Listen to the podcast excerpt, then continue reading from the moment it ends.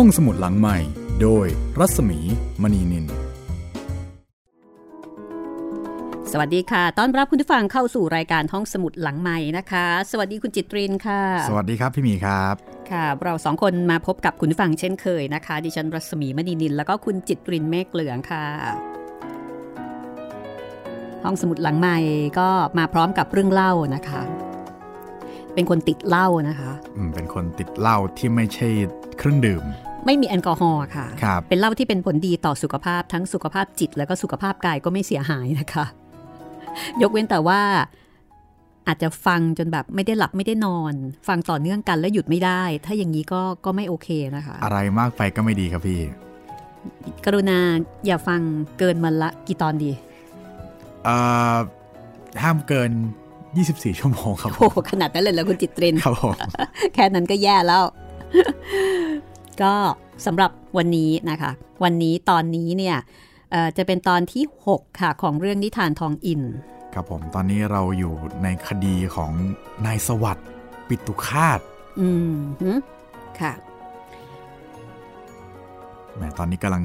เมามันอยู่ในศาลกันเลยกำลังโอซักพยานกันเต็มเหนียว อืม คือนึกถึงบรรยากาศดูหนังฮอลลีวูดเลยอะใช่ครับ ผมนึกถึงเรื่องเอ่อ all the president men อะไรอย่างเงี้ยนะครับ เออที่ที่มีฉากอยู่ในศาลใช่ไหมครับ แล้วก็มีภาพของผู้ผู้พิพากษา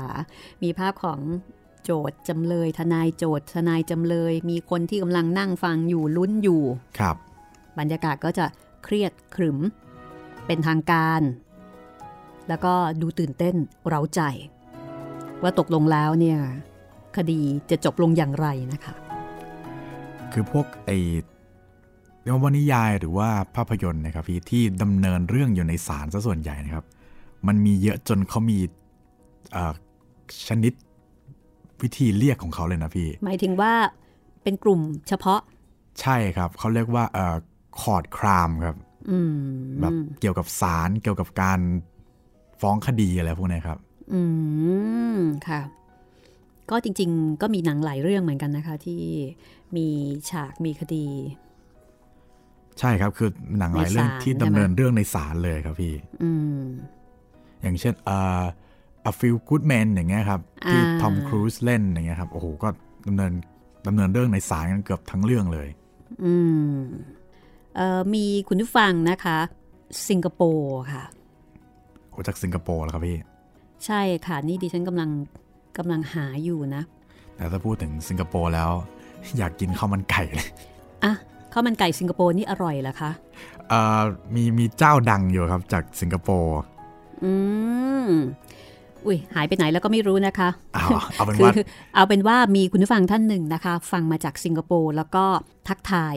มาถึงห้องสมุดหลังใหม่ แต่ว่าจะทักทายที่เพจ หรือว่าที่ Facebook ส่วนตัวของดิฉันเนี่ยชักจะเลอะเลือนจำไม่ได้มันหลายช่องทางเหลือเกิน เอาเป็นว่าถ้าฟังอยู่ก็ทักทายทักมาอีทากยรอบค่ะมาอีกค่ะรอบแล้วกันนะครับ ค่ะ ก็ทักทายไปถึงคุณผู้ฟังที่ฟังอยู่ทั่วโลกด้วยนะคะ ทั้งที่ฟังอยู่ที่อเมริกาก็มีหลายท่าน ครับผมอ่าที่สิงคโปร์นะคะ แล้วก็ที่ประเทศอื่น ๆ อีก ยินดีต้อนรับเข้าสู่การใช้บริการค่ะอ่าวันนี้ก็เดี๋ยวเราจะมาจบ กับเรื่องนายสวัสดิ์ปิตุคาตนะคะ ซึ่งเป็นพระราชนิพนธ์ของล้นเกล้ารัชกาลที่ 6 กับนามปากกาหรือว่าพระนามแฝงในแก้วในขวัญค่ะ ว่าตกลงแล้วเนี่ยนายสวัสดิ์เป็นคนฆ่าพ่อจริงหรือไม่นะคะ พ่อชื่อว่านายเปรมครับ โดยที่นายวัดทำหน้าที่เป็นทนายให้กับนายสวัสด์คือเป็นทนายจำเลย แล้วก็ ตอนที่แล้วเนี่ย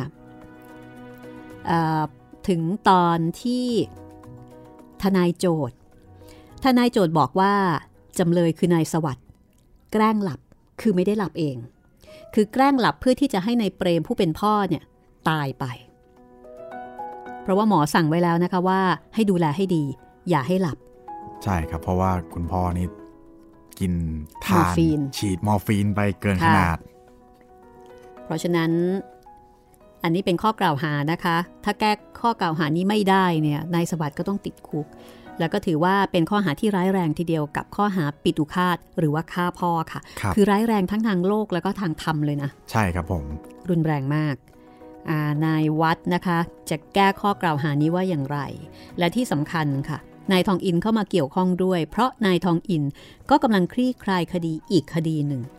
เป็นคดีเกี่ยวกับเงินปลอมใช่ไหมครับพี่ ซึ่งมันไม่ได้เกี่ยวกันเลยในตอนแรก แต่อยู่ๆมันวกกลับเข้ามา เกี่ยวกันค่ะ ครับ เรื่องราวจะเป็นอย่างไรติดตามได้เลยนะคะ กับนายสวัสดิ์ปิตุคาตค่ะ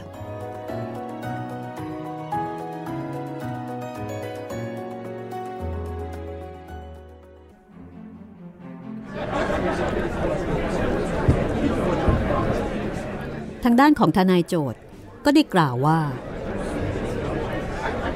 ข้าพเจ้าได้กล่าวแล้วเมื่อตะกี้นี้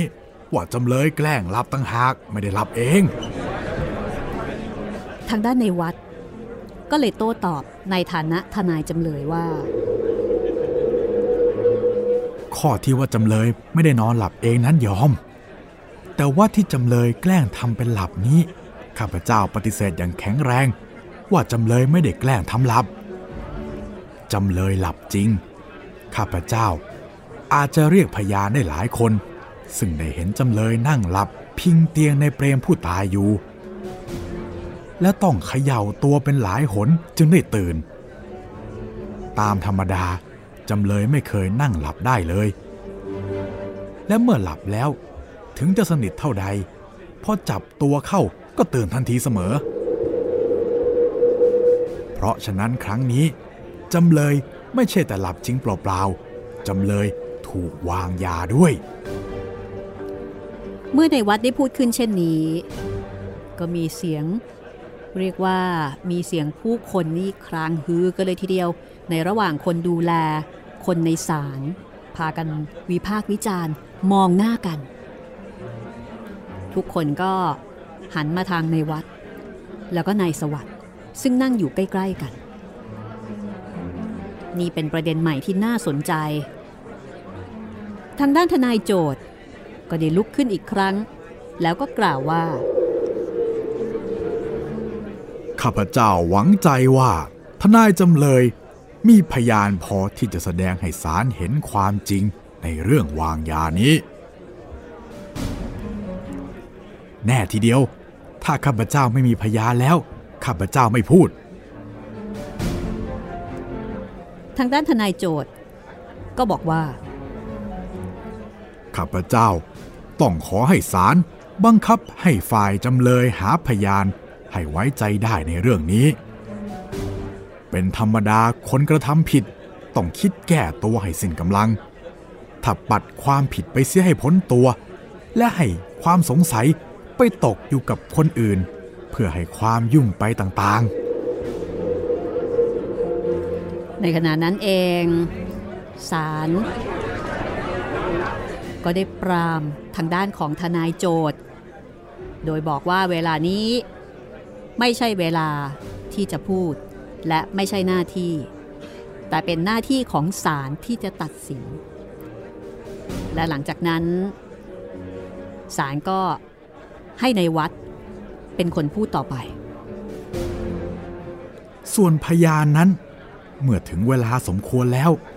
ข้าพเจ้าจึงจะได้เบิก ข้าพเจ้า ขอรับประทานอนุญาต พูดเสียให้ตลอด ในข้อซึ่งทนายโจทย์กล่าวว่า คนเราจะทำลายชีวิตตนก็จะทำได้ ด้วยเหตุสองประการ คือ เสียจริตอย่างหนึ่ง หรือมีความเสียใจอย่างใหญ่หลวงอีกอย่างหนึ่งข้าพเจ้าขอเพิ่มเติมอีกอย่างหนึ่งคือความกลัวพระราชอาญาข้าพเจ้ามีพยาน มีพยานที่จะเบิกให้ศาลเห็นได้ว่า ในเปรมมีเหตุพอที่ควรจะกลัวพระราชอาญา ในขณะนั้น ในวัดหันไปมองทางนายชาย ก็เห็นว่านายชายมีสีหน้าที่ออกจะไม่ค่อยสบาย ทางด้านทนายโจทย์ก็ลุกขึ้นมาถามทันทีว่า นี่ มีเหตุอะไรฮะ แล้วคงจะได้ทราบเมื่อเวลาข้าพเจ้าเบิกพยาน แต่ในเวลานี้ข้าพเจ้า หมดพูดเพียงเท่านี้ จากนั้นฝ่ายโจทย์ก็เบิกพยาน คือหมอ นายชายและก็บ่าวอีกสองสามคน ในเวลาพยานให้การนั้นนายวัดไม่คัดค้านไม่ถามผู้หนึ่งผู้ใดเลย เว้นแต่นายชาย ในเรื่องซึ่งจำเลยคือนายสวัสด์กับนายเปรมเนี่ยทะเลาะกันดังต่อไปนี้ ในวัดได้เอ่ยถามนายชายว่า เมื่อตอนในเปรมกับจำเลยทะเลาะกันน่ะ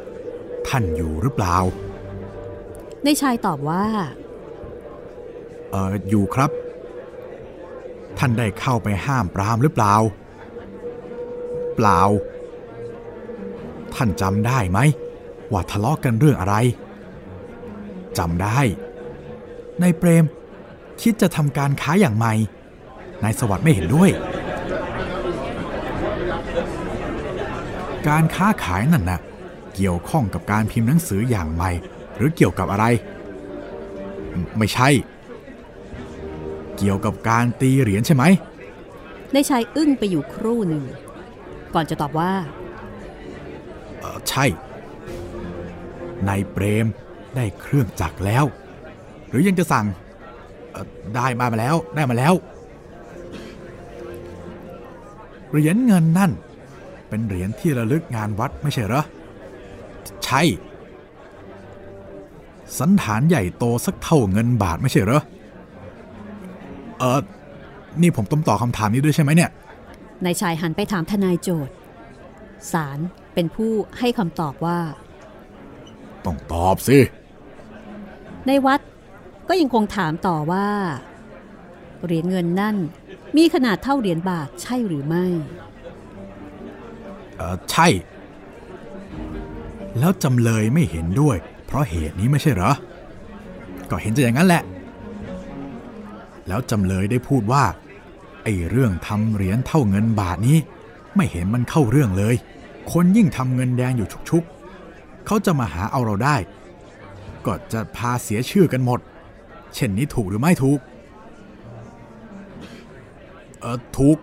การที่จำเลยพูดเช่นนี้หรือที่ทำให้นายเปรมโกรธ เออดูเหมือนจะอย่างนั้นแหละ ดูเหมือนไม่ได้ ต้องตอบให้แน่นอนอย่างนั้นหรือไม่ เอาว่ามา ดูเหมือนไม่เอานะ อย่างนั้น แล้วส่วนตัวแกเองน่ะ เห็นด้วยตามความคิดของนายเปรมหรือไม่ฮะเออปรากฏว่า ข้อนี้นายชายไม่ตอบ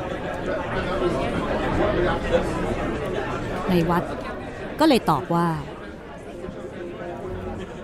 ไม่ตอบก็ได้ เพราะศาลคงจะเห็นได้อยู่แล้วว่า ถ้าแกไม่เห็นชอบตามความคิดในเปรม แกคงไม่เข้ารับหน้าที่แทนจำเลย เออ ยังมีอยู่อีกข้อหนึ่ง เมื่อคืนวันที่ไหนเปรมตายน่ะ แกเป็นผู้ไปปลุกจำเลยมาไม่ใช่เหรอ ใช่เป็นผู้ปลุก จำเลยก็ได้นอนนานแล้วไม่ใช่เหรอ ก็นานแล้ว หลายชั่วโมง ก่อนที่เป็นลมน่ะจำเลยได้บ่นหาวนอนบ้างหรือเปล่า ไม่ได้บน จำเลยไปนั่งในห้องคนเจ็บนานสักเท่าไร จึงรู้สึกไม่สบายเป็นลม ก็เกือบชั่วโมง แล้วเมื่อจำเลยรู้สึกว่าเป็นลมขึ้นแล้ว จำเลยได้บอกกับแกว่า เป็นลมจะไปหายากิน แล้วแกรับอาสาว่าจะไปบดยามาให้ไม่ใช่เหรอ ก็อย่างนั้น พอแกเอายามาให้จำเลย เสร็จแล้วแกก็กลับไปนอนทีเดียวเหรอ พอให้แล้วก็กลับไปนอน พอแล้ว นี่คือ การซักในชาย ซึ่งถือได้ว่าเป็นบุคคลสำคัญของคดีคนหนึ่ง เป็นการซักโดยทางทนายฝ่ายจำเลย คือในวัด จากนั้นในวัดก็หันหน้าไปทางที่นั่งตุลาการ แล้วก็บอกว่าคราวนี้ จะขอประธานเบิกพยาน เพื่อให้ศาลเห็นปรากฏว่า จำเลยคือนายสวัสด์นั้น ไม่มีข้อความอะไร ที่จะต้องฆ่าในเปรม เพราะความประสงค์ต้องการเงิน พยานที่ในวัดจะเบิกนี้ คงจะแสดงให้เห็นอย่างชัดเจนว่าจำเลย หรือนายสวัสด์มีเงินพอใช้สอยทุกประการ หลังจากนั้น ในวัดก็เบิกพยาน เพื่อชี้ปรากฏในข้อนี้สองนาย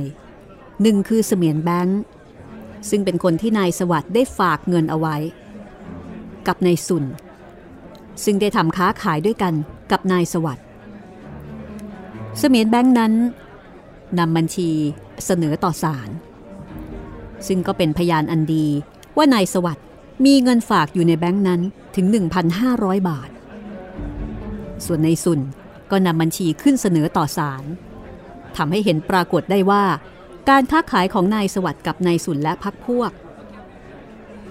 เป็นการค้าขายที่จัดว่าเจริญดี ได้กำไรด้วยกันทุกคน คือกิจการเป็นไปด้วยดี นายสวัสด์ไม่ได้เดือดร้อนเรื่องเงิน จากนั้นในวัด ก็ได้กล่าวต่อศาลว่า คราวนี้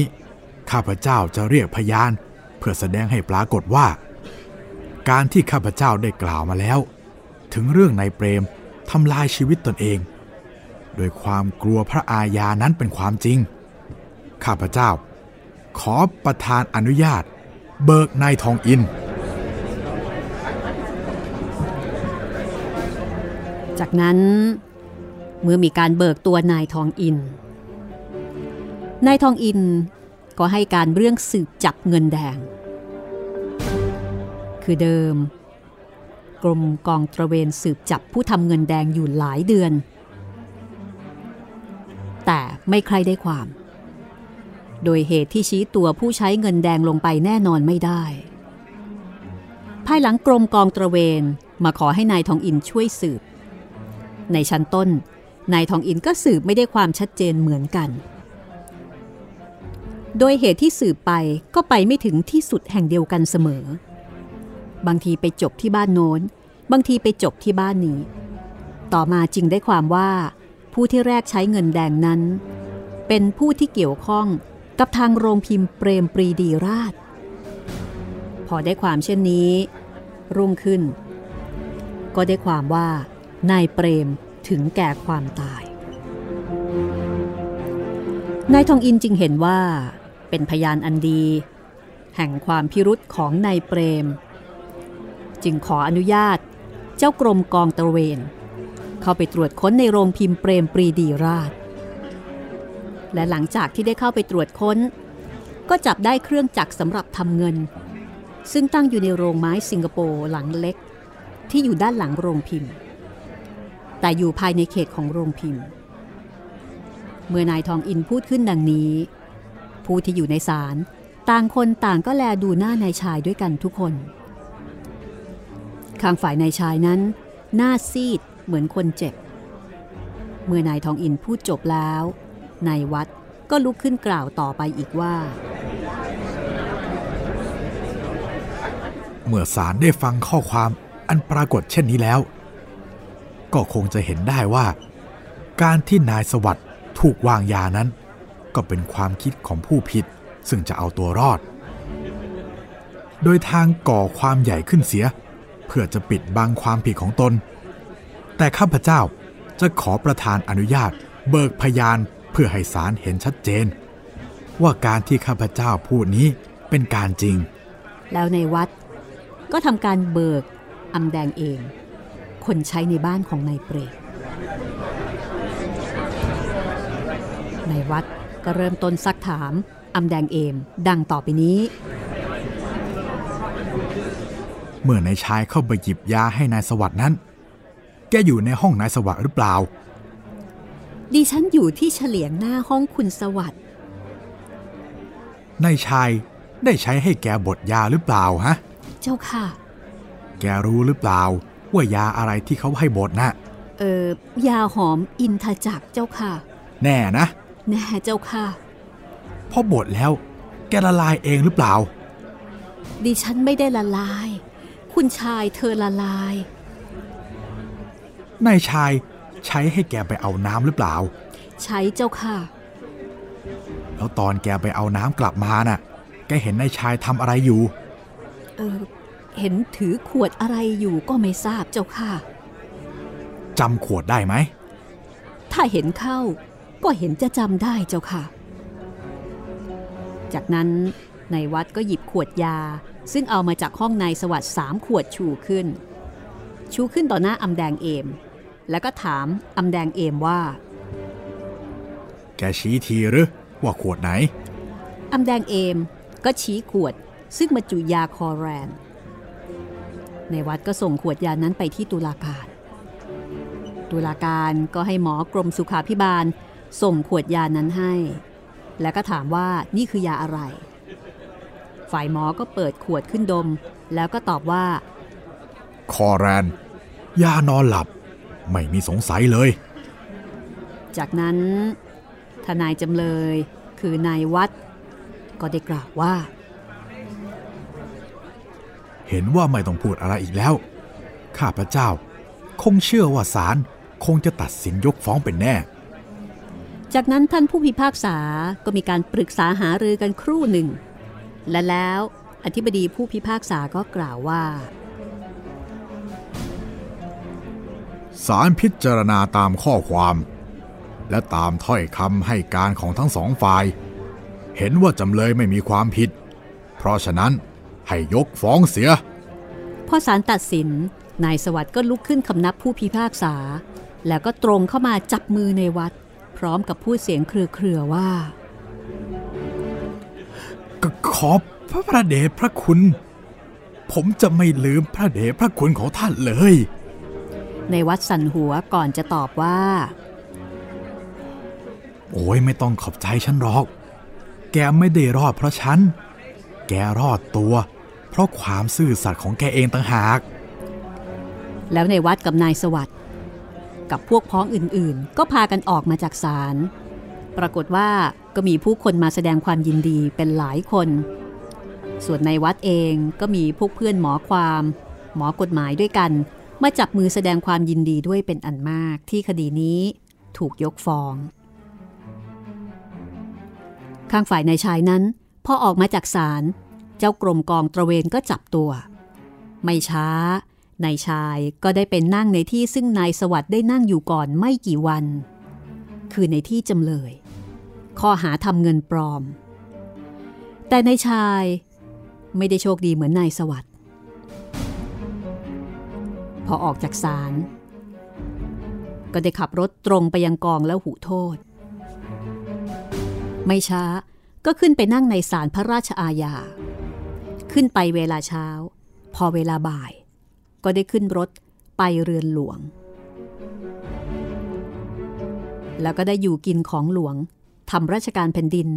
มาจนทุกวันนี้ และคงจะได้ทำต่อไปเกือบสิบปี ในที่นี้ ในความหมายก็คือติดคุกนั่นเอง ส่วนนายสวัสดนั้น ในเวลานี้ ก็เป็นคนมั่งมีพอสมควร ส่วนโรงพิมพ์เปรมปรีดีราชก็เปลี่ยนแปลงไปมาก แล้วเงินแดงก็เลิกทำทั้งสิ้น มีการเปลี่ยนชื่อโรงพิมพ์ เป็นโรงพิมพ์สวัสดิ์พิมพการ รับทำการตีพิมพ์หนังสืออื่นๆต่อไป และส่วนตัวนายสวัสดิ์เองก็กลายเป็นคนที่ชอบพอกับนายวัดและนายทองอินมาจนถึงทุกวันนี้ ลงชื่อนายแก้วนายขวัญ ในตอนท้ายของเรื่องนี้ มีวงเล็บจากผู้ประพันธ์นะคะว่า editor ขอถามว่านายเปรมนั้นจะนับว่าได้ถูกฆ่าหรือไม่ ถ้าใช่ใครเป็นผู้ฆ่า และฆ่าโดยเจตนาหรือเปล่า ขอให้ผู้อ่านของเราซึ่งมีความรู้ในทางกฎหมาย ตริตรองดู และ editor จะมีความยินดีรับคำชี้แนะในเรื่องนี้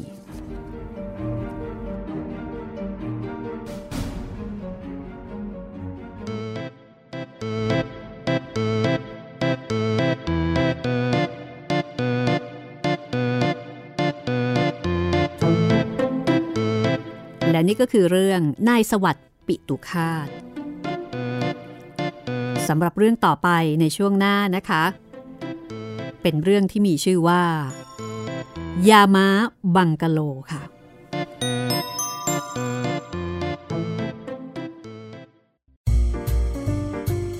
ห้องสมุดหลังใหม่ โดยรัศมีมณีนิน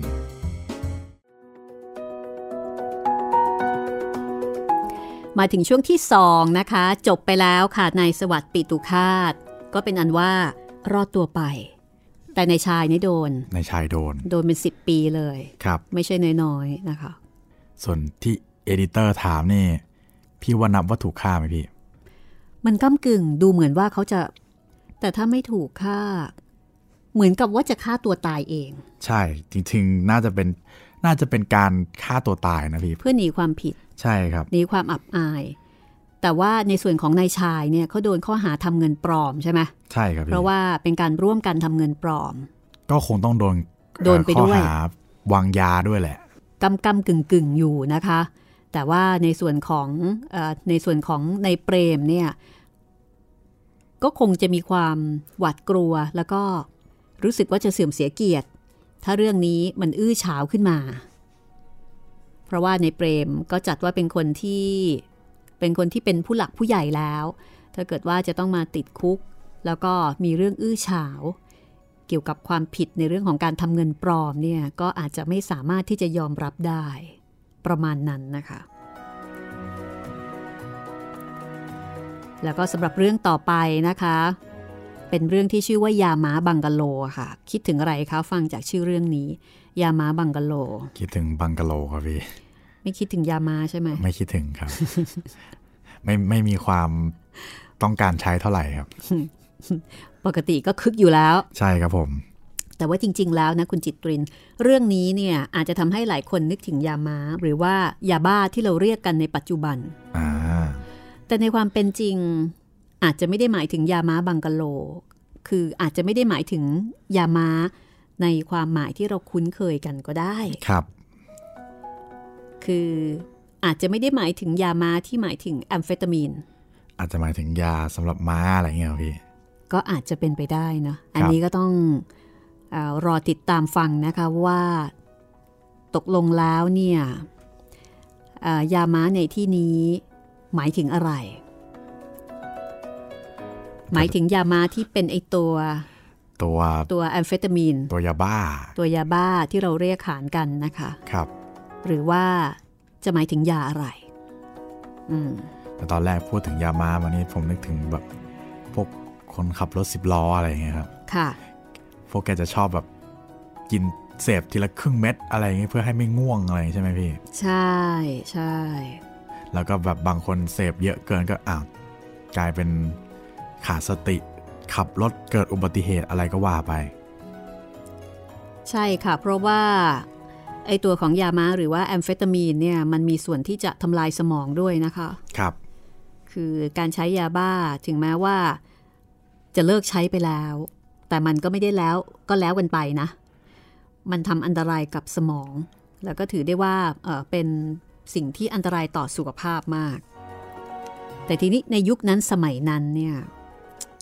มันไม่น่าจะยังมียามาใช่ไหมครับผมอันนี้คือเรื่องในสมัยรัชกาลที่ 6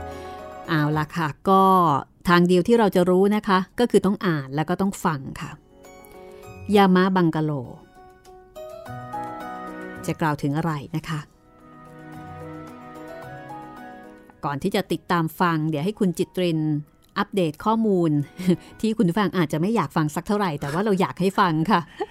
ครับเผื่อผมว่าจะได้เป็นการย้ำเตือนนะคะ ช่องทางการรับฟังการใช้บริการของห้องสมุดหลังใหม่ค่ะ ยังไงก็ขอย้ำอีกครั้งนะครับสำหรับช่องทางการรับฟังมีทั้งทางเว็บไซต์ www thai pbs podcast com ทางแอปพลิเคชันไทย PBS Podcast ทาง Podcast นะครับ พิมพ์ห้องสมุดหลังไม้ได้เลย แล้วก็ทาง YouTube Channel ไทย PBS Podcast นะครับ แล้วก็ตอนนี้สำหรับใครที่เคยถามเรื่อง ฟังใน Spotify ได้หรือเปล่า ตอนนี้เราเอาลง Spotify แล้วนะครับ อืม มีเพิ่มเติมช่องทางการรับฟังนะคะ ครับผมค่ะ ก็ถ้าเกิดว่าจะทักทายชี้แนะ แสดงความคิดเห็นหรือว่าเสนอเรื่องใหม่ inbox มาได้นะคะ จะมาที่เพจรัศมีมณีนินก็ได้ หรือว่าจะไปที่เพจไทย PBS Podcast ก็ได้อีกเช่นกันค่ะ ครับผมหรือใครฟังทาง YouTube ก็คอมเมนต์ไว้ใต้คลิปได้เลยนะครับ ก็ขอบคุณสำหรับการติดตามรับฟังนะคะ แล้วก็ตอนนี้พี่หมีครับมีข่าวดีจะมาบอกเลยครับพี่ ค่ะ คือใน Spotify ครับที่เราเพิ่งอัพลงไปตอนนี้เราติดท็อป100พอดแคสต์ยอดนิยมแล้วนะครับผม อืม ค่ะ เป็นข่าวดีนะคะอ่ามีคุณผู้ฟังคุณทิติพรค่ะ ครับผม คุณทิติพรบอกว่า เพิ่งจะเริ่มฟังห้องสมุดหลังใหม่ฟังอินไซต์เพชรพระอุมาจบ ติดใจค่ะ มาฟังไซอิ๋วต่อโอ้โหแล้วก็ชอบมาก คุณทิติพรบอกว่าอายุปูนนี้อ่านหนังสือมาเยอะ ไม่เคยนึกว่าฟังคนเล่าก็สนุกได้เหมือนกัน ชื่นชมงานนะคะ เป็นกำลังใจให้ฟังจากสิงคโปร์ค่ะ โอ้อ๋อคนนี้นี่เอง ใช่ค่ะเจอแล้วคือคุณทิติพรเนี่ย มาเมนต์ในเพจรัศมีมณีนินในโพสต์ที่เกี่ยวกับเอ่อคุณพนมเทียนครับดิฉันก็เลยหาไม่เจอนะคะ ไปหาใน inbox เอ๊ะไม่เจอเอ๊ะไปอยู่ที่ไหนอะขอบคุณคุณทิติพรนะคะ ขอบคุณแล้วมากครับ ฟังไซอิ๋วต่อแล้ว ก็อย่าลืมนะคะ มีเรื่องโกษาปานต่อ แล้วก็มีเรื่องอันเนี้ยค่ะ นิทานทองอินนะคะ ครับผม อย่าลืมย่าอิลิโกอิลาเลียนและผมด้วยนะครับอ่าใช่ โอ้มีมากมายหลายเรื่องเลยทีเดียว เอาล่ะแต่ตอนนี้นะคะ ยามาบังกะโลรออยู่แล้วค่ะ จากพระราชนิพนธ์ของล้นเกล้ารัชกาลที่ 6 กับพระนามแฝงในแก้วในขวัญนนิทานทองอินเรื่องยามาบังกะโลค่ะ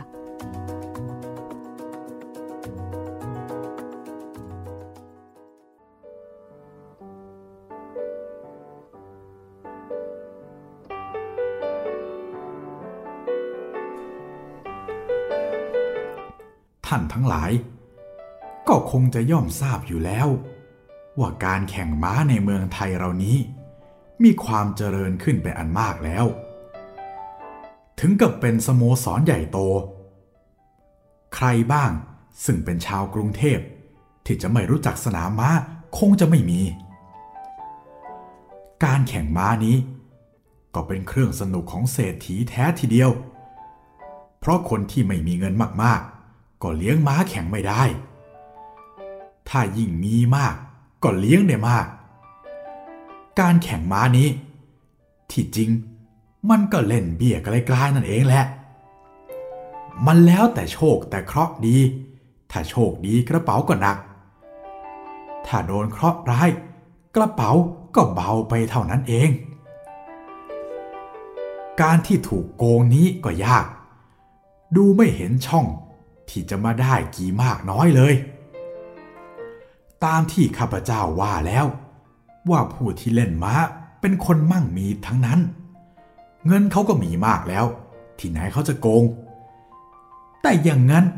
ยังอุตส่ามีคนโกงกันได้ แต่เอาเถอะ ถ้าจะพูดมากไปเวลานี้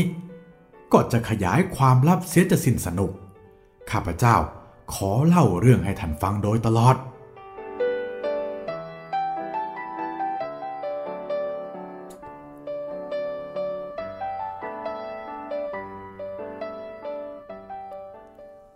จากนั้นในวัด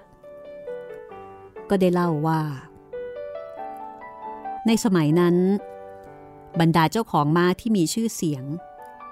ไม่มีใครที่จะมีม้าดีหรือมาก เท่ากับจีนอี้ม้าของจีนอี้มักจะชนะอยู่เนืองๆทำให้การเลี้ยงม้าแข่งของจีนอี้ไม่เป็นการเสียเปล่า จีนอี้ผู้นี้ คงจะมีคนรู้จักนอกจากพวกที่ชอบแข่งม้านี้มาก จีนอี้เป็นเศรษฐีมาจากฮ่องกง เป็นสัปปะเยก หรือว่าเป็นคนในความคุ้มครองของอังกฤษ คือมีสิทธิสภาพนอกอาณาเขต จีนอี้นั้น ถ้าตัดผมเปียออกไปแล้ว ในวัดบอกว่าก็เกือบจะเป็นฝรั่งคนหนึ่งทีเดียว เขาอยู่เมืองไทยมานาน แต่ไม่นับประษาเรียนภาษาไทย จีนอี้พูดภาษาอังกฤษปรอราวกับคนอังกฤษ แล้วก็เป็นที่รู้จักกันดีในหมู่นักเลงม้า ในหมู่คนที่เล่นม้านั้น ไม่มีใครเลย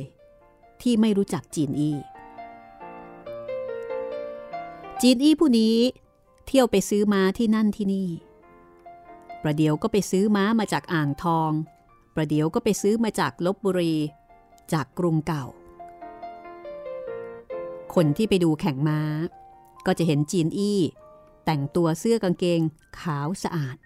สวมรองเท้าเหลือง สวมหมวกไหมสับปะรดอ่อน พันผ้าขาวแดง มีโบแดงตัวหนังสือทองติดอก ซึ่งเป็นเครื่องหมายของกรรมการคลับนั้น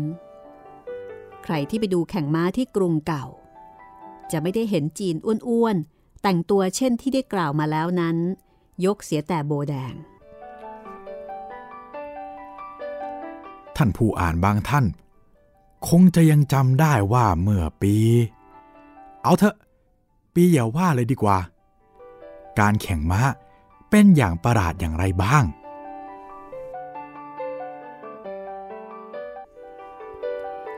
ในวัดได้เล่าว่า เมื่อวันที่หนึ่ง ในเจ็ดเที่ยวที่แข่งกัน ม้าของจีนอี้ชนะถึงห้าเที่ยว วันที่สอง ชนะสามหรือสี่เที่ยว ทั้งถ้วยทองด้วย วันที่สามก็ชนะหลายหนเหมือนกัน แต่เกิดความสำคัญ ที่จะเล่าต่อไปนี้ ในการแข่งถ้วยทอง ในการแข่งครั้งนี้จีนอี้มีม้าลงชื่อไว้สองม้า คือม้าบังกะโล กับม้ายักษ์สีคือม้าชื่อบังกะโลกับม้าชื่อยักษ์สีซึ่งในเวลานั้น เป็นที่เข้าใจทั่วกันว่า ทั้งสนามไม่มีม้าใดที่จะดีไปกว่าม้าบังกะโล และไม่มีม้าใดที่น่าจะได้ถ้วยทองเท่าม้าบังกะโล เพราะฉะนั้น คนก็พากันมาเล่นม้าตัวนี้มากกว่าตัวอื่น ซึ่งตามภาษาสนามในยุคนั้นเรียกว่า favorite ซึ่งก็น่าจะมาจากคำว่า favorite ซึ่งหมายถึงว่าชอบที่สุดนั่นเองนะคะ แต่ครั้นถึงเวลาวิ่งเข้าจริง ๆ ม้ายักษ์สีของจีนอี้กลับเป็นฝ่ายชนะที่หนึ่ง ในขณะม้าบังกะโล ซึ่งเป็นที่ชื่นชอบ แล้วก็มีคนเล่นกันเยอะนั้น กลับตกลงไปจนเกือบที่สุดท้าย คนทั้งหลายก็พากันเสียอกเสียใจและที่สำคัญคือเสียเงิน ในวัดเองก็พลอยเสียไปกับเขาด้วย พอม้ากลับเข้าโรง ผู้คนก็พากันไปรุมอยู่ที่โรงม้า เพื่อจะฟังข่าวคราว สักประเดี๋ยว ก็เห็นคนวิ่งออกมา ตามท่านเลขานุการของคลับนั้นเข้าไป ในวัดเห็นเลขานุการกับจีนอี้สนทนากัน ทั้งคู่มีหน้าตาที่ดูตื่นเต้นมาก พอสักครู่หนึ่งท่านราชทูต ซึ่งเป็นราชทูตต่างประเทศ แล้วก็เป็นกรรมการสำคัญในคลับนั้น ก็เดินต่อแตะต่อแตะมา และในทันใดนั้น จีนอี้ก็ออกมาจากโรงม้า แล้วก็กล่าวกับท่านราชทูตนั้นว่า แน่แล้วทัง มาบังกาโล เจ็บไปแล้ว ข้างฝ่ายท่านราชทูตก็แสดงความตกใจ แล้วก็ถามจีนอี้ ตายละ เจ็บเป็นอะไร ไม่สามเมืองกลาง แต่เจ็บเป็นแน่ เชิงทางรากจะถูกเข้าไปดูเองสิ ยืงขาสั่งอยู่หนังแหละ ท่านราชทูต ยกมือขึ้นลูบเครา แล้วก็เดินตามจินอี้ เข้าไปมองดูม้าบังกะโลอยู่สักครู่หนึ่ง จับขาดูทั้งสี่ขา ลูบทั่วตัว แล้วก็เปิดหมวกออก ชักผ้าเช็ดหน้าออกมาเช็ดศีรษะ ก่อนจะบอกว่า โอ้ย ชอบกลชอบกล ควรจะไปเอาให้หมอดู จีนอีก็ตกลงตามนั้น แล้วก็สั่งให้คนรถไปตามหมอมาทันที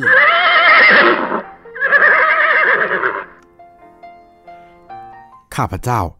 ไม่จำเป็นต้องกล่าวว่าจีนอี้สังเกตดูไม่สบายมาก นั่นก็เป็นธรรมดา ใครเลยจะไม่เสียใจ เมื่อม้าตัวเอกของตนมาเกิดมีอันเป็นขึ้นเช่นนั้น ไม่ช้า ความเรื่องม้าเจ็บนี้ ก็ทราบถึงผู้ที่ไปดูแข่งม้านั้นโดยมาก และทุกๆคน คงจะมีใจสงสารจีนอี้ไม่มากก็น้อยแทบทุกคนพอหมอมาจีนอี้ก็พาเข้าไปตรวจม้าบังกะโลทันที ท่านราชทูตซึ่งกล่าวมาแล้วนั้น กรรมการอื่นๆอีกหลายคน ก็เข้ามา รุมฟังกันอยู่ว่าหมอจะว่าอะไร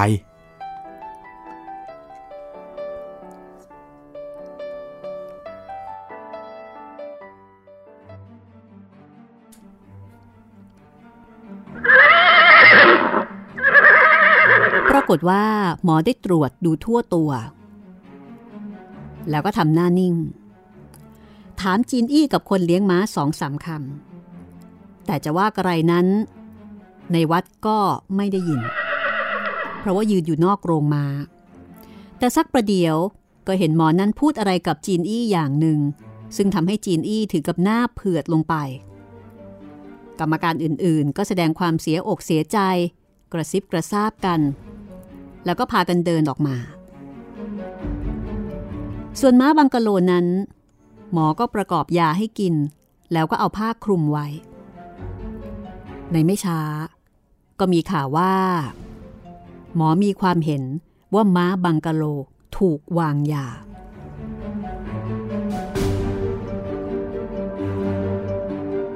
แต่ก็ยังถือว่าเป็นโชคดีของจีนอี้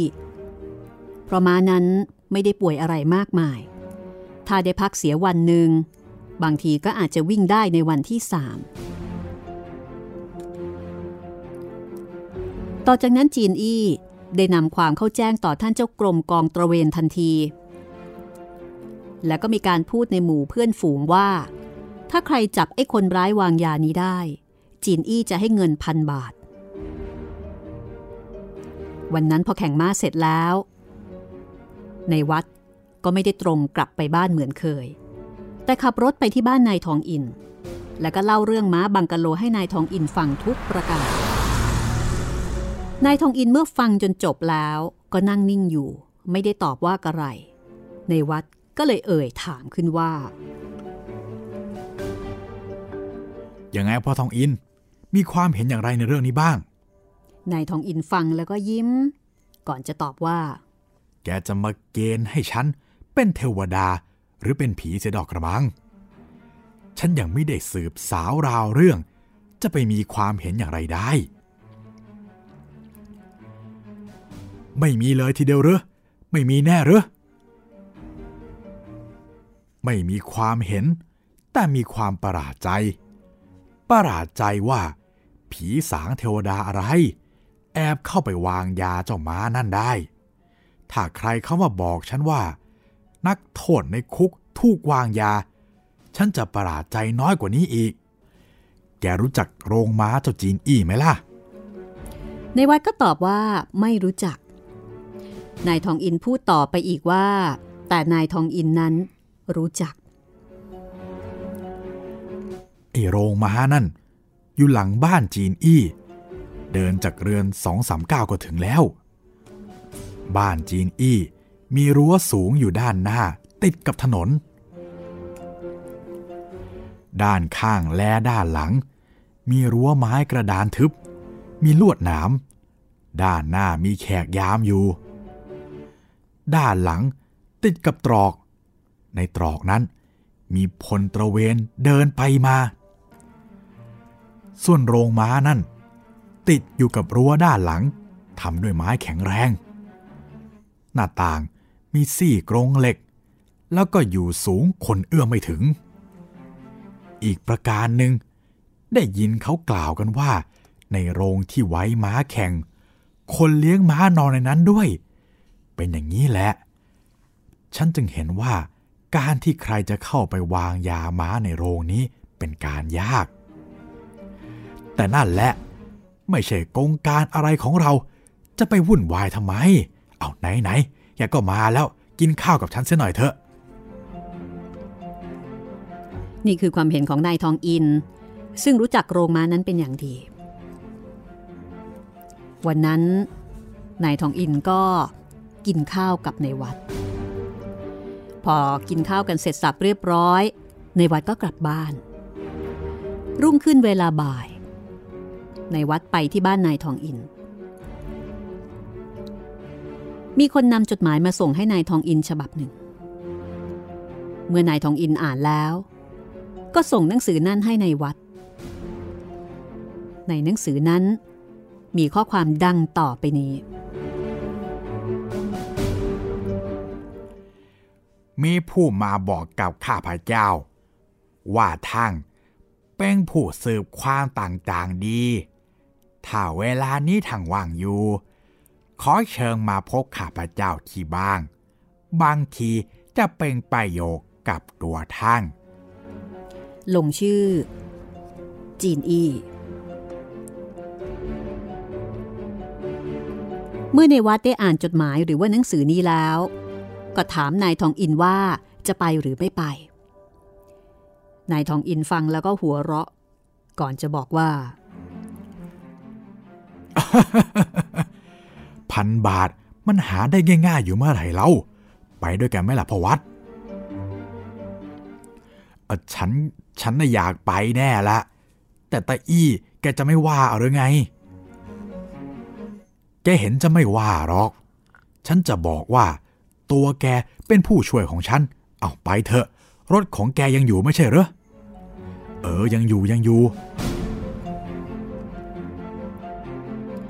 จากนั้นทั้งคู่ ก็พากันขึ้นรถ โดยในวัดเป็นผู้ที่ขับ แล้วก็ตรงไปที่บ้านของจีนอี้ เมื่อไปถึงแล้ว ก็พากันไปที่ห้องรับแขก จีนอี้จับมือกับนายทองอินแสดงความยินดี แล้วก็ตรงมาจับมือในวัด อันที่จริง ในวัดกับจีนอี้จะว่าไม่รู้จักกันเลยก็ว่าได้ เคยได้พบกันที่สนามม้าสองสามคราว แต่โดยเหตุที่ในวัด เป็นเพียงสมาชิกคลับแข่งม้าเท่านั้น จีนอี้ตรงเข้ามาจับมือในวัดเพื่อแสดงความสุภาพ แล้วก็บอกกับในวัดว่า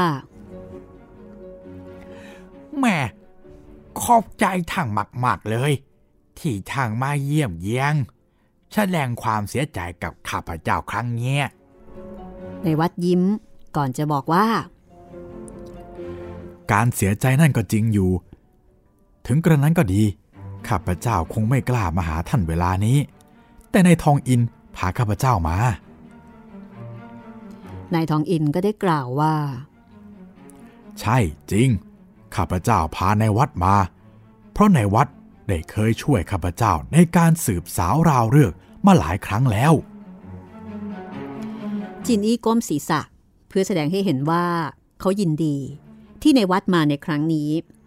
แล้วก็เชื้อเชิญให้ในายทองอินกับในวัดนั่งให้สบาย มีบุหรี่ให้สูบอย่างดีเป็นบุหรี่ซิก้า แล้วก็กล่าวกับนายทองอินว่า ที่เชิญมาครั้งนี้ เพื่อที่จะให้นายทองอินช่วยสืบเรื่อง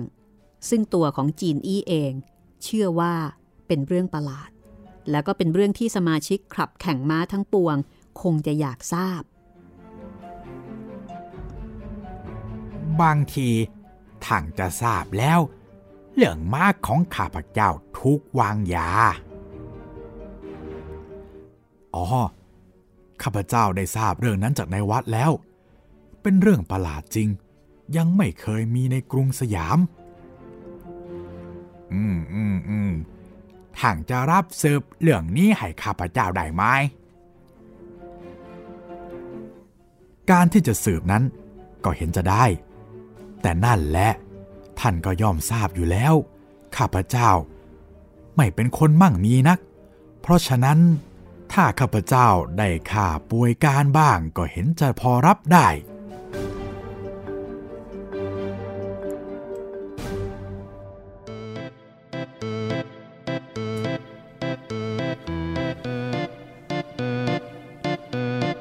พักเอาไว้แค่นี้ก่อนละกันนะคะ ตอนที่นายทองอินแสดงความงก ซึ่งปกติแล้วดูเหมือนว่านายทองอินไม่น่าจะเป็นคนเช่นนี้ คือคราวนี้นี่ถามค่าตัวก่อนเลยนะคะว่า จะได้ค่าตัวหรือว่าค่าตอบแทนเท่าไหร่ยังไง มีไหม แต่ก็เป็นไปได้นะพี่ เพราะว่าคราวนี้มันไม่ใช่เรื่องของแกเลย แบบเรื่องอื่นยังพอจะเออทำเนาได้ แต่เรื่องนี้แบบเขาวานมาอะไรอย่างเงี้ยครับ จริง ๆ แล้วนายทองอินนี่ก็มีเหตุผลนะคะ ครับ ในการที่ถามเรื่องเงิน เอาไว้ติดตามตอนต่อไปค่ะ ว่าเหตุผลในการถามเกี่ยวกับเรื่องของการจะเอ่อค่าจ้างหรือว่าค่าป่วยการนี่คืออะไร นี่คือเรื่องยาม้าบังกะโล เหตุสืบเนื่องมาจากม้าบังกะโล ซึ่งเป็นม้าตัวเต็งเขาใช้คำนี้ใช่ไหมคะ ใช่ครับพี่ เป็นม้าตัวเต็งเต็งหนึ่งอะแต่ปรากฏว่า กลับเข้าเกือบเกือบๆจะเป็นที่โหลเพราะว่าถูกวางยา ททำไมถึงเป็นเช่นนั้นนะคะ กับการวางยาม้า อันเนี้ยยาม้าของจริงเลยค่ะ วางยาม้าครับอ่าคือเป็นคนวางมีคนวางยาให้ม้านะคะ แล้วก็ทำให้ม้าเนี่ยป่วย แล้วก็ไม่สามารถที่จะวิ่งได้อย่างเต็มที่เหมือนอาอย่างที่เคยเป็น นี่คือเรื่องยาม้าบังกะโล ยาของม้าที่ชื่อบังกะโลนะคะถูกวางยาครับ พระราชนิพนธ์ของล้นเกล้ารัชกาลที่ 6 พระบาทสมเด็จพระมงกุฎเกล้าเจ้าอยู่หัว ในพระนามแฝงว่าในแก้วในขวัญ นิทานทองอินนะคะ นี่คือชื่อหนังสือค่ะ ซึ่งถ้าเกิดว่าคุณผู้ฟังสนใจ ก็สามารถที่จะหาอ่านได้นะคะาหาอ่านได้ ผ่านทางอินเทอร์เน็ตค่ะ ไปที่เว็บไซต์วชิรยานนะคะหรือว่าพิมพ์คำว่านิทานทองอิน ก็จะมีเว็บไซต์วชิรยาน แล้วก็ จะมีไฟล์ PDF นะคะ สามารถที่จะอ่านจากหน้าจอได้เลย ยาม้าบังกะโลเป็นเรื่องที่ 5 ของชุดที่ 1 ในนิทานทองอิน ซึ่งมีอยู่ด้วยกัน 2 ชุดแล้วก็มี 11 เรื่องค่ะ เพราะฉะนั้นก็โปรดติดตามตอนต่อไปนะคะ คุณจิตรินมีอะไรจะฝากไหมคะ ก็ยังไงถ้าชอบหรือว่าถ้าอยากจะให้ พวกเราอ่านเรื่องไหนนะครับ ยังไงอย่าลืมติดต่อกันมาทางแฟนเพจ Facebook ไทย PBS Podcast นะครับ แล้วก็ถ้าให้ดีบอกช่องทางการรับฟังมาด้วยครับผม อยากทราบว่า แต่ละท่านฟังจากช่องทางไหนกันบ้างครับผม เพราะว่าตอนนี้นะคะเราก็มีหลายช่องทางเหลือเกินนะคะ ทั้ง YouTube ทั้ง Podcast ทั้งแอปพลิเคชัน แล้วก็ทางเว็บไซต์ด้วย ครับผม วันนี้หมดเวลาแล้วค่ะ ก็คงจะต้องลาคุณผู้ฟังไปก่อนนะคะ สวัสดีครับ